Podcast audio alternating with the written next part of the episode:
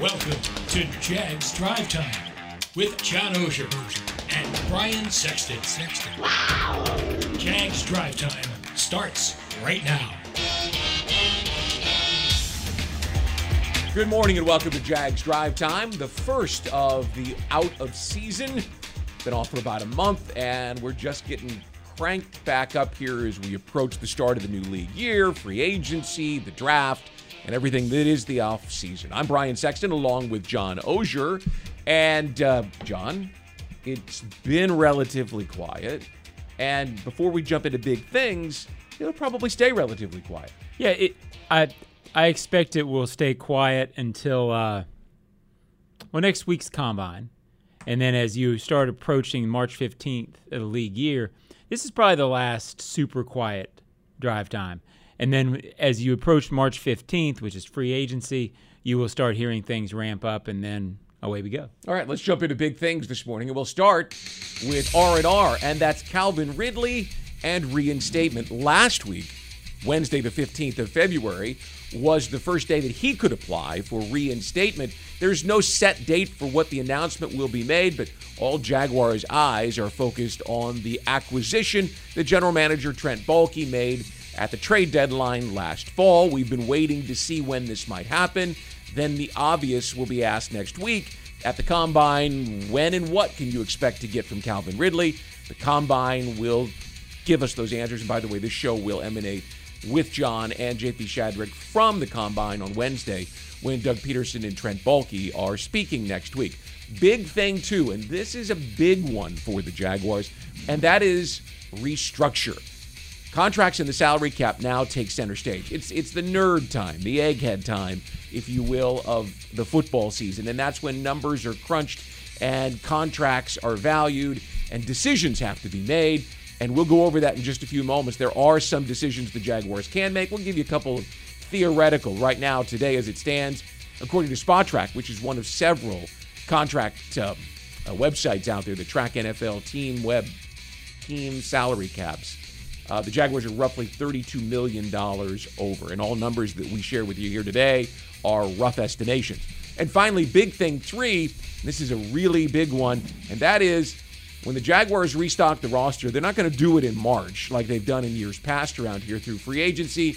It'll be the NFL draft in April, and you can be sure that's where Trent Baalke and the, the college scouting staff are really focused on using the draft. He said it in his postseason uh, draft, um, not draft, uh, postseason news conference that this was going to be an important transition for the franchise from one that uses free agency to one that uses the draft. And those are big ideas, big things, big topics as we work through the Jaguars and the start of the new league year. And let's go right to the restructuring side of it, John, uh, which is the interesting part because the Jaguars are over the cap.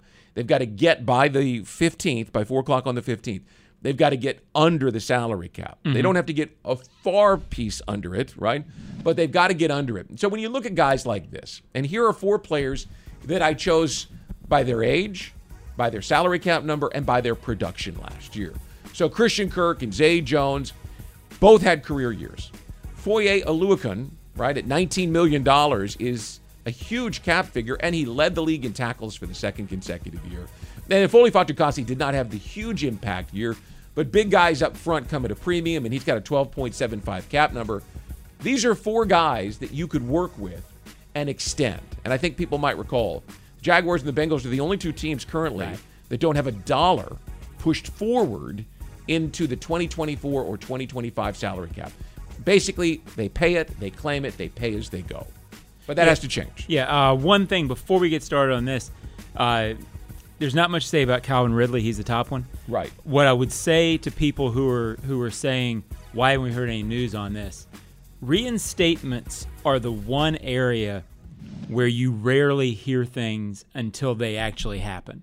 Uh, sometimes with news in the NFL, you hear like sneak news. You hear, "Hey, I, I'm hearing from the league office." It's not unusual that you're not hearing anything on Calvin Ridley. It's, there's not much more to say about him. So I kind of wanted to get that out of the way first. Well, let's just do one thing real quick. Yeah. And, and if, if we could get David Cho, our producer director, to throw up the numbers, just in case yeah. people are wondering why the Calvin Ridley acquisition is so interesting. He has 28 touchdowns. And remember, in 2021, he only played five games before he took that break for mental health. He has 28 touchdowns in 49 career games played. He has 28 touchdowns in 35 starts. Yeah. So he's been hugely productive. And in 2020, the last full season he played, you can see what he did. Yeah. And everyone knows 1,300 yards and nine touchdowns would be a huge increase for what Doug Pederson and Trevor Lawrence want to do. It's going to be a fascinating thing. It- it- I think you have to watch this with, uh, I'm going to say skepticism, but you have to watch him early next year because I believe he'll be reinstated. Everybody does. Um, how much the layoff has hurt. It is an extended layoff. I don't think you can necessarily look at him as he's going to step in and be a, a big time one immediately, but I think you can assume that he's going to help this thing and give them elements. And if he is that big time one, boy, what an acquisition! Well, look, and one more thing to say about this is that's why I think folks are wondering will he be here when the offseason program begins in early April? yeah, I can't imagine he's not. I mean, because I, that gives him a better chance to be more productive by the time you get to September. yeah, I can't imagine he won't be. Uh, he's applied for reinstatement, and uh, this is all just assuming logic comes into play, and and oftentimes in the offseason it does. Um, the Jaguars need to know uh, if and, and if if you're going to reinstate Calvin Ridley, which they have reportedly he's applied for it, from from a league perspective, um, if if you're going to reinstate him, then you want to. The league likes success stories. If you're going to reinstate him, you want to reinstate him before the offseason program begins. Because if you're going to reinstate him, then you say, okay, he's ready to come back. Well, be fair to him and let him come back. Right. Give him a shot. And have as much success as possible.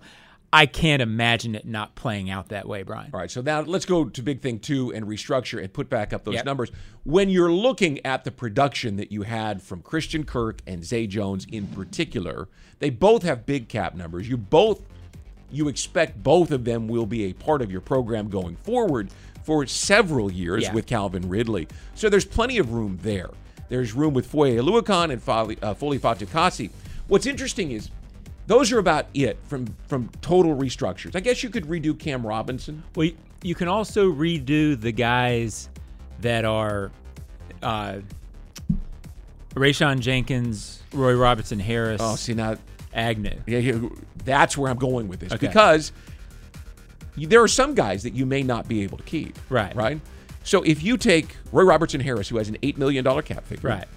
Jamal Agnew, I'm sorry, Roy Robertson Harris would save you eight million. This Right. is outright cut. This is not restructure. Right. Agnew four and a half, Jenkins six, Shaq Griffin, who I think we all expect will give you 13. You could pick up the cap room you need right there. That's 31 and a half. But the million. first three, I believe, you can also work with their contract. You totally can. You So, totally can. yeah, There's two right. ways to go, I guess, is what I'm trying Right. to say. One is you could just massively cut and try to restock, Right. or you can restructure. There's two ways to do that. One is with the guys that you know are going to be here, and one are with guys that you'd like to keep for a couple more years. Yeah, and I think the key is um, Christian and Zay to me seem very logical in this, uh, and we don't really know for sure how Trent Baalke thinks about this because most GMs don't really lay out their whole plan on this. So we have to sort of assume uh, where they're going and sort of what his philosophy is. Right. Um, so it, it absolutely stands to reason. If somebody like Christian Kirk, you looked at him this year, um, you can easily see him being what I call a lifer free agent. And many free agents aren't. Many free agents are signed essentially now for two years. And then with with the option of being able to let those guys go. They almost sign two year deals and then fans get mad when they get released. Oh, they screwed up the cap. Well, it's not because a lot of those guys were signed for two years. Right.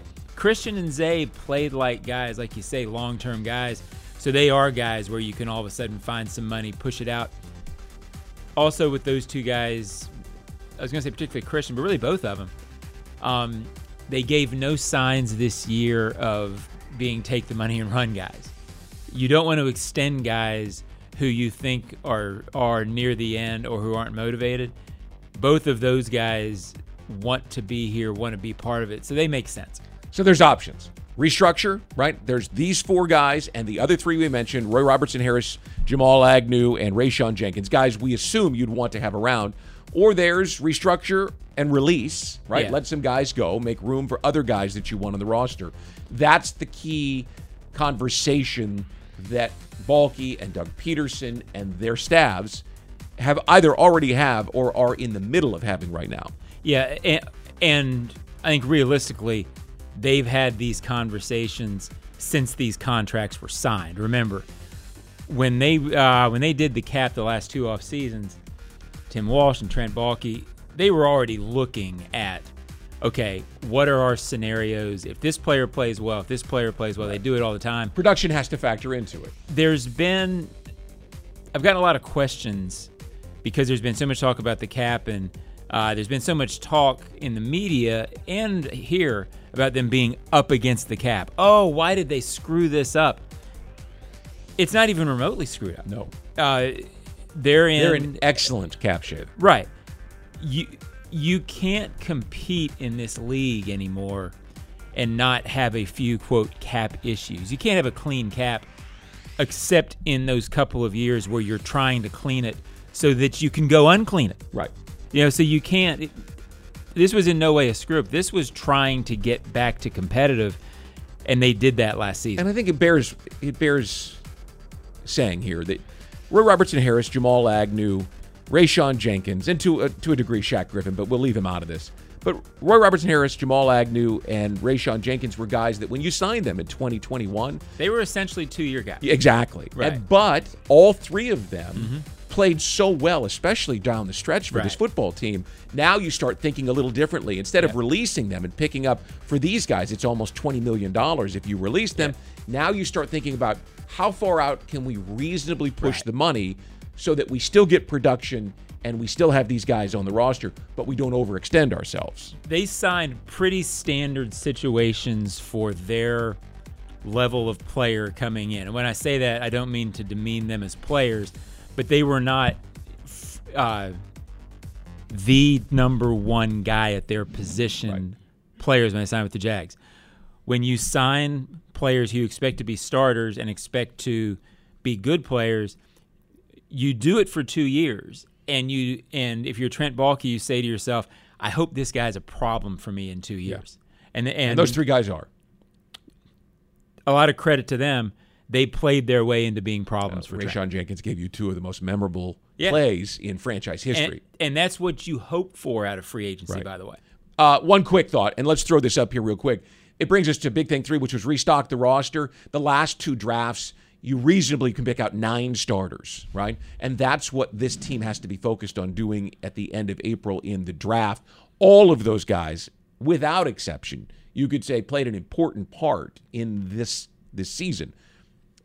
Some more than others, obviously, but all of them were guys that you counted on. You got to do that again. We got to have a graphic that has another third of it next year with three or four guys that restock this roster because you're not going to do it through free agency, which Jaguars fans, this franchise, has become accustomed to doing. That'll do it for big things. When we come back, the Ozone Mailbag joins us. Oh, wait, he's already with us. I am the mailbag. We're back after this.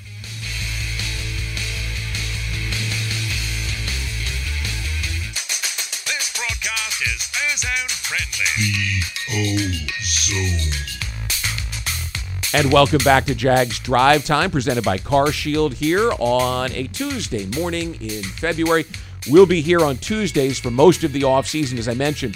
Next week, John will be at the Combine in Indianapolis with JP Shadrick. This show will move to Wednesday because the head coach and the general manager are both making their annual speaking uh, uh, presentation. What, what, Yeah, I think what's going on. I think I, hope Ridley's not as rusty as me. um, Doug and Trent, I believe, talked Tuesday, and they were kicking drive time uh, So you have to talk about the next day. to Wednesday.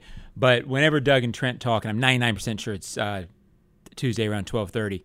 Um, whenever they talk, uh, we will have their press conferences Live on and and uh, we will be discussing it and covering it. So it'll be covered, and then we'll come back the next day. All right, so let's grab the ozone. And first out of the gate is Brian from Wheeling, who wants to know. He says, Hey, look, the Jags took the NFL by surprise last season and did a lot better than expected. Can they do the same or better, knowing they're not a walkover? In other words, you're not going to surprise people in 2023. Yeah, I'm not as big on this theme when analyzing the NFL as a lot of people, uh, mainly because I don't know if realistically, just because the Jags weren't very good in 2021, uh, I don't know that they surprised the Cowboys when they beat them out here. Right. They were, you know, they had film. Uh, they looked at it. Uh, I'm not big on thinking that team. I mean, I know teams get up for certain games in their own division, but generally NFL teams don't go in saying, "Oh, we're gonna," you know, uh, beat these guys. It's more about matchups. It's more about game planning and scheming. Um, I think the issue next year will be less. I mean, for instance, you think the Chargers overlooked him in the playoffs? They had already uh, beaten him out there by 28. So let's not denigrate what the Jaguars did by saying they overlooked him. What will be a factor is there's a higher percentage chance that you're playing contending teams next year because of that first place schedule. When the Jaguars beat the Bills in November of 2021, mm-hmm. right? They surprised them. Sure. Right? That was the case because the Jaguars roster wasn't very good. They weren't very well coached in Right. 2021. And as a result, yeah, the Bills probably looked at the tape and said, look, if we just go execute our game plan and do what we do with our quarterback against that rookie, Right. we win. And that wasn't the case. Right. That's not going to be the case in 2023. Now, the difference is people look at this roster and they look at the head coach. Right. Mm-hmm. And I think Doug is the difference in a lot of these situations. It doesn't matter whether you're surprised or not. Right. You're going to have to deal with him and his game plan. And I thought he was so innovative in the way that he approached it this year that it's Doug's game plan with the talent you've got here that you have to contend with. Yeah, and and it's Trevor Lawrence That's what I mean. Using starting right, uh, starting to make plays. Um, above the X's and O's. Well, the X's and O's. And in the second half of the season, that gave them significant points and, and significant advantages in some games. Uh, yeah, teams are going to know about the Jags, but when this team got good late in the season, teams already knew about it. Right. Line up and play. With They this coach and this quarterback, you have to line up and play. You don't worry about whether people are prepared for you or not. All right. Ozone question number two. It's John from the land of Indian River. Ozone, what's different about this Jaguar staff's approach and philosophy from past Jaguars? Yeah, and uh, when picking these questions, you know, it, it's a little bit of a slow time, so I went a little bit more philosophical, and this is, lo and behold, the question about I noticed that. uh, philosophy. Um, you know, when I answered this in writing, it's a tricky subject because realistically, when NFL people start talking about approach and philosophy, they use sort of the same buzzwords. It's culture, it's uh, motivation, you know, all those things, mainly culture. So when we say, well, Doug created a culture, well, I'll guarantee you when the Colts hire their new coach, he's up there talking about culture. Marrone talked about culture. Urban Meyer talked about culture. Everybody talks about culture. Um, the difference is, I think Doug Pederson. The difference is in the ability to have players buy into that. All staff sort of have the same approach and philosophy within pretty close. It's do you have the, you know, are you a man that they want to follow if Right. you're a coach? Doug is that. And I think that's the fundamental difference in approach and philosophy is players look up at the front of the room when that guy's talking and say, I believe in that. if there's anything I can add to that, it's that his fearless mentality, mm-hmm. right? Going for it on fourth down on his side of the 50 yard line, the plays that he called, the instincts that he has. Doug has no fear. Not that Right. coaches live in fear on the sideline, but some are more conservative. Some play situational football differently than Doug did. Doug was going to go for it Yeah. with this team. And he told us in the preseason, John, that he was going to use this season to mm-hmm. teach this team his philosophy and his approach. Right. And of course, as you just mentioned, these guys loved playing for him. But a lot year. of guys do that these days, and there's still a backbone and a spine you've got to have to it. Yeah. M- meaning, you know, when a player is in Doug's office talking to him, it, is he getting the same guy that he's getting when he's walking out to the field? Is he getting the same guy when Doug's in a bad mood and had a bad day? Um, and, And, and we I heard that they did. They did, yeah. And uh, you know, so again, approach and philosophy are are words that everybody says. Um, Doug, so far, has shown that he's a guy that uh, these players believe in. I have no reason to think that'll change. All right, and our final ozone question for today comes to Justin, or comes from Justin to John from New York City. And will the Jags have a chance to evaluate Ridley at all before the draft? Yeah, this is another tricky one. A little. I mean, I'm assuming that he gets in. I'm assuming that he'll be here April uh, 17th when it starts. Um, but the draft is April 28th, and the first two the first two weeks of the offseason program are conditioning, meetings, rehab. So in terms of on the field with pad, you know, with any kind of pads, no. But the reality is, they know what he is. Uh, they have an idea about what kind of shape he's in. Uh, they've done due diligence on that front. Uh, remember when you analyze this and when you worry about it as a fan, they gave up a fourth and a fifth. Conditional turns into fifth. I mean, uh, minimal risk involved with this trade for the possible payout. And from everything you hear from people who know Calvin, from uh, Christian Kirk is good friends with Calvin. He says, "Look, this guy's dedicated. He's on, you know, he's on point." There's no reason to believe he won't come in and be physically ready to go. Uh, will there be some rust? Yeah.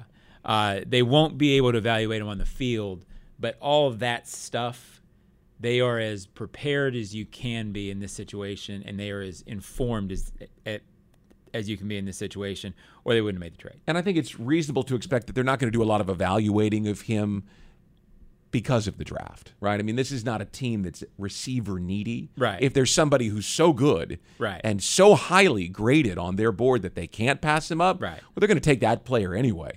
They'll make the evaluation about Ridley in August about how he fits in and can help them Yeah. in September when the regular season starts. So, Justin, they don't need to be, you know, diving knee deep into the evaluations in the first couple of weeks of the offseason program. They'll be looking at conditioning and things of that nature, and they'll worry more about what he brings in August when he gets back. Yeah, there's into sort of a weird situations. perception, Brian, that and I get it because we're so used to around here of the off-season acquisition being such a big deal. And Calvin really has the potential to be a big deal. Um, but it's not like they pushed all the chips in on this Right. and signed this guy to a mega deal. Uh, this is a lower risk acquisition than Christian Kirk Yeah. in terms of what they gave up. They're paying $11 million for him this year. Right. So this is a very calculated move with Big upside. huge potential payout and relatively little risk. So It could uh, turn out to be a shrewd, yeah, but really. as you said, this question sort of implies that oh my goodness, we have to have a receiver or we are in big time trouble. We need to evaluate this guy, and if he's a step slow, we got to uh, take one in the first round. Yeah. It's not that sort of pressure situation. No, not at all. Well, there's the Ozone Mailbag, which will be a regular part of our program throughout the off season. And when we return, we'll take a look around the AFC South. There's been plenty of change and plenty coming. We'll do that when we return here on Jags Drive Time.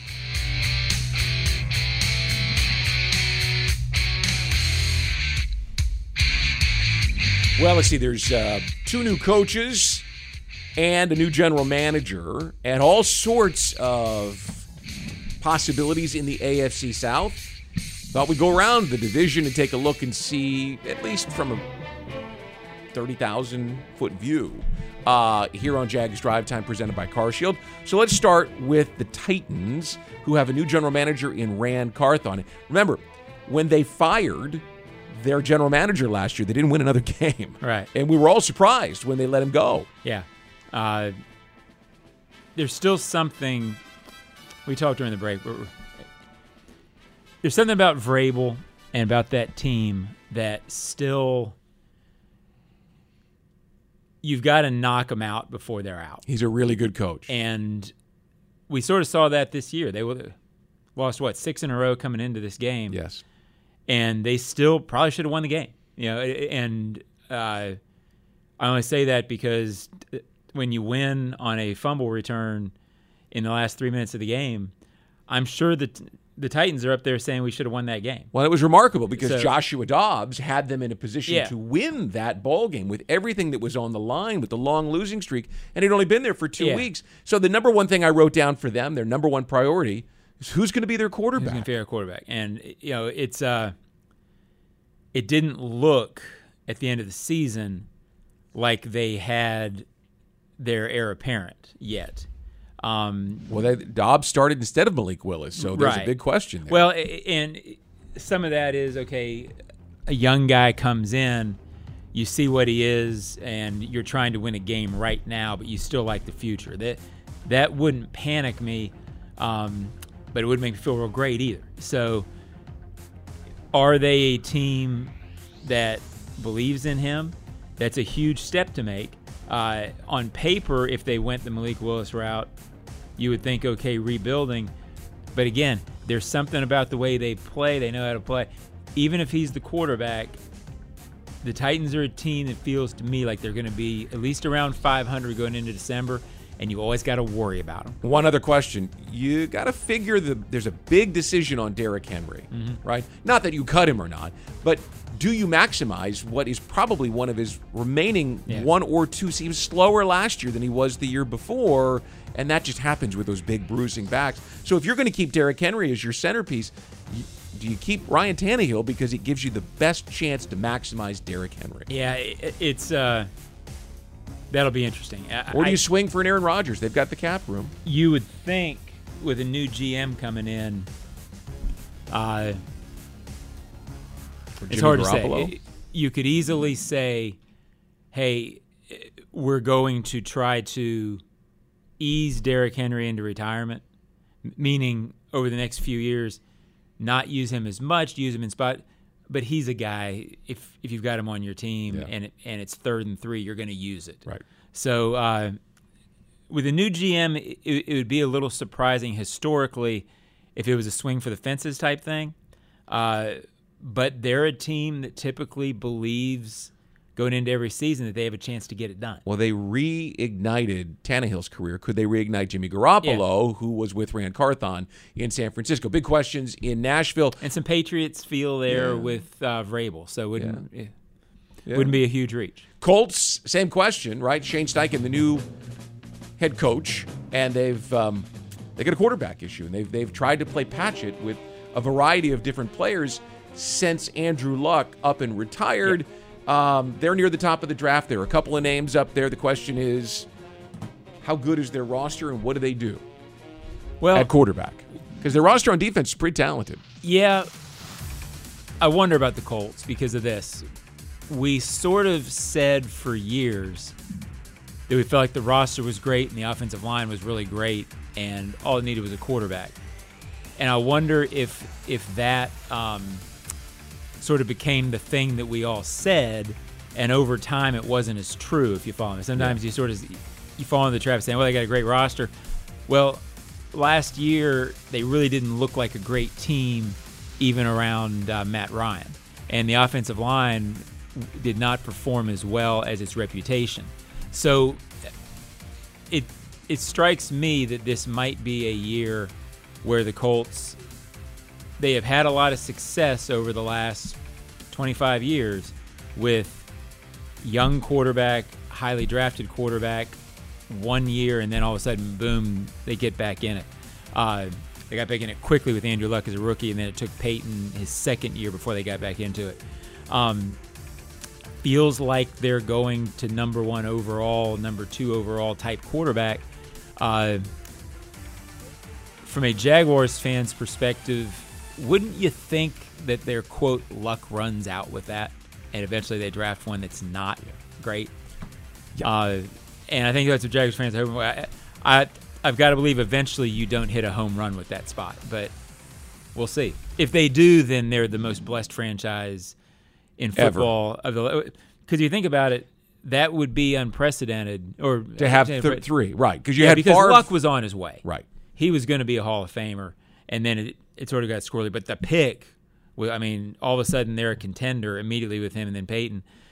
Favre and Rodgers sort of did it. Yeah. Uh, beyond that, ha- ha- has anybody gone back to back quite like that? Back to back to back. Um, Jay Mercedes leaving a charmed life if that happens. All right, let's finish with the Texans, obviously. Look, DeMeco Ryans the new head coach, former Texans linebacker. They have draft capital, they have salary cap room, they have a ton of picks from the Deshaun Watson trade. There's a real opportunity, which is why he was interested in this job, for them if they can find the quarterback. All three of these teams in the AFC South have quarterback as their number one question. Well, the Texans have, have uh, they've been through it too. They've waited a long time for this. Uh, at least it feels like it has. They went from being a very consistent franchise, always sort of contending, and sort of being sort of similar to the Titans in that sense, where even if they didn't have a great quarterback and uh, Deshaun Watson, uh, a great but maybe not in that elite, um, you know. Uh, they were always right there. You always had to worry about them, and then all of a sudden, everything went south, and you know they've had as bad a luck, as bad a results as anybody in the league the last two years. So they've sort of, in that sense, the same way the Jaguars sort of earned their surge last year. uh, They've earned their situation. I mean, they've been through it. Uh, it it's sort of hard to imagine them jumping to contending status immediately because they have so many holes. Uh, probably two years away. And as you said, the quarterback's a big question. And there are a couple of quarterbacks at the top of the draft, and we'll cover that ad nauseum on future editions of this show. Let's wrap it up when we come back. You're watching Jags Drive Time on a Tuesday in February with the um, combine coming next week, and of course, we'll have coverage here on Jaguars.com. Back in a moment.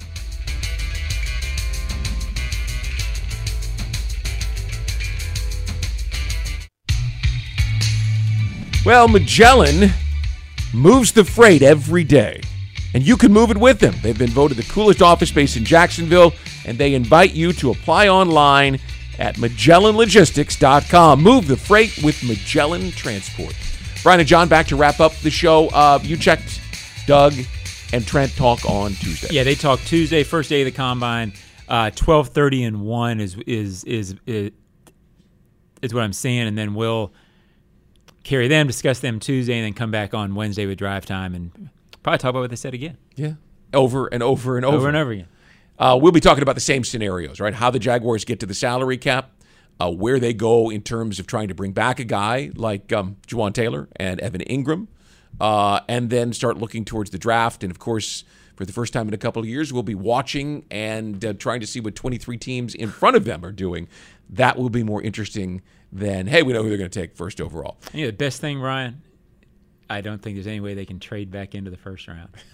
there, there- there's nothing worse than draft night when they trade into the first I don't know, at 11 o'clock. Yeah, well, when you're on site like I was last year and the guy's not there for the second year in Right. a row, you're like, God, I hope they draft back into the first round so I have something Well, to that's do. true. That's true. And we did this year, so we but you're appreciate using that. that. anything to do. That's easy. Thanks, I appreciate that. All right, John Oehser, enjoy your trip to Indianapolis. Looking forward to it. And for our broadcast crew, welcome back to Jags Drive Time. We'll see you next Wednesday here on Drive Time. Bye.